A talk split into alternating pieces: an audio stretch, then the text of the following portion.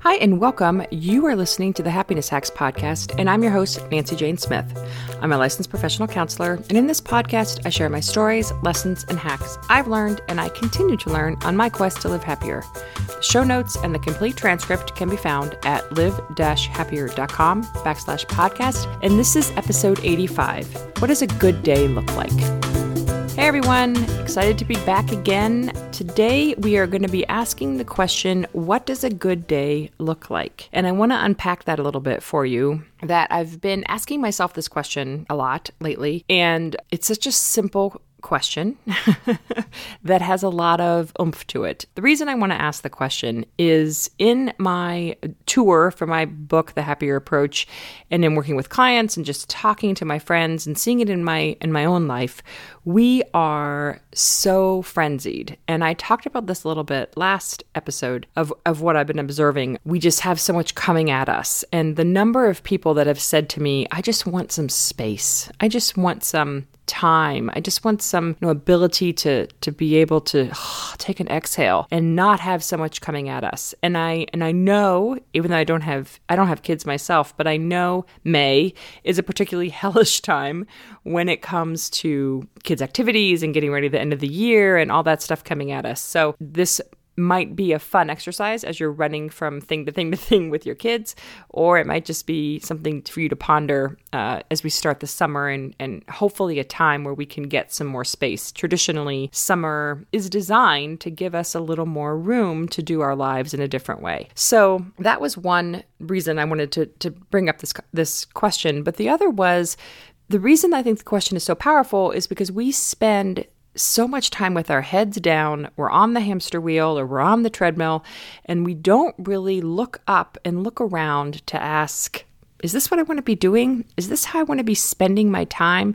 Who said I needed to be doing this this way? Even to just unpack every little thing in your life, which I've kind of I've kind of been doing that, like looking at different habits I have or different expectations I have for myself to say, who said you need to do that? You know, last week I came out and said, you know, this podcast is just coming out twice a month. Once a week is too much for me. I can't come up with the content and record it and everything. And I spent much of the first part of this year beating myself up for the fact that I wasn't hitting the every week mark. And then to really say, well, you're the one that said it had to come out every week. you're putting that expectation on yourself.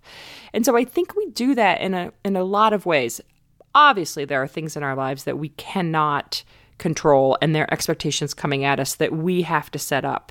But some of them I think we really can push back on. And so the idea of what is a good day questioning yourself that way is being able to pull back and say, What is a good day? And when I've asked this to clients, a lot of times the answer that comes back involves a lot of space, like definitely time and space, but it also involves simple stuff of cooking breakfast with my family or enjoying a home cooked meal or going out to dinner together or taking time to go to the park. There's little activities that are built in that allow for connection and space and time and fit their values. And so, in my world, everything goes back to values. And if we're going to make a decision on how we want to be spending our lives, we need to be looking at our overarching values. And when we can look at our overarching values, then we can kind of pull stuff apart. And so, I was at this book club last week and they were talking about it was a group of moms and they were talking about all the expectations they have on them and all the different ways that the school tries to stay in touch. And there's websites and and list serves and thing messages coming at them. And a couple of the moms said yeah i totally unsubscribed from that service. Like i'm not on that list serve.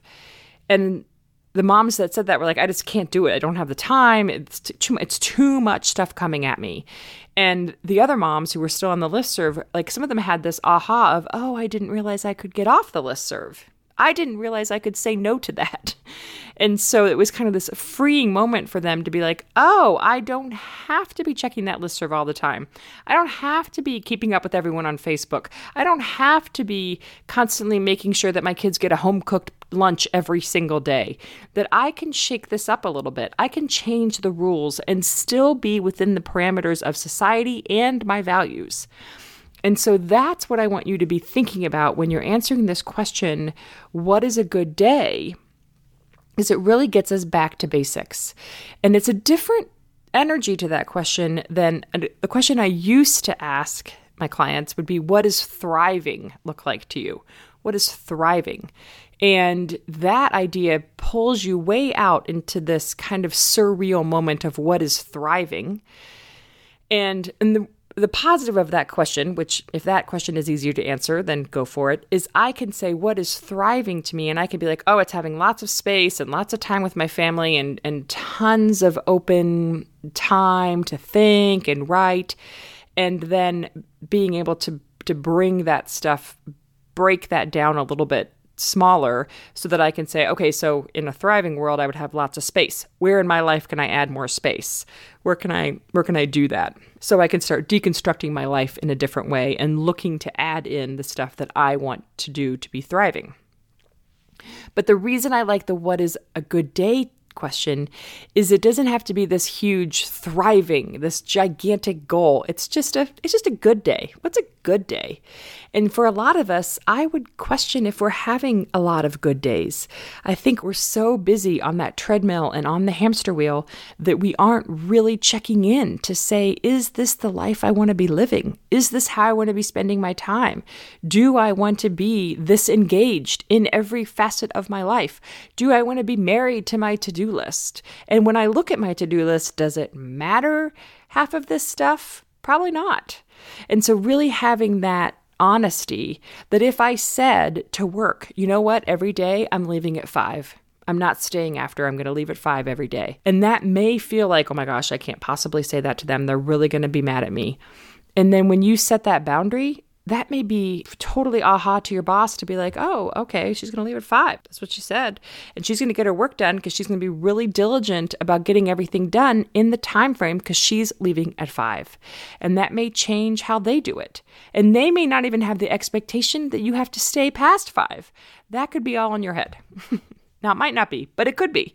And that's where just the idea of, of been asking myself, what rule can I bust here?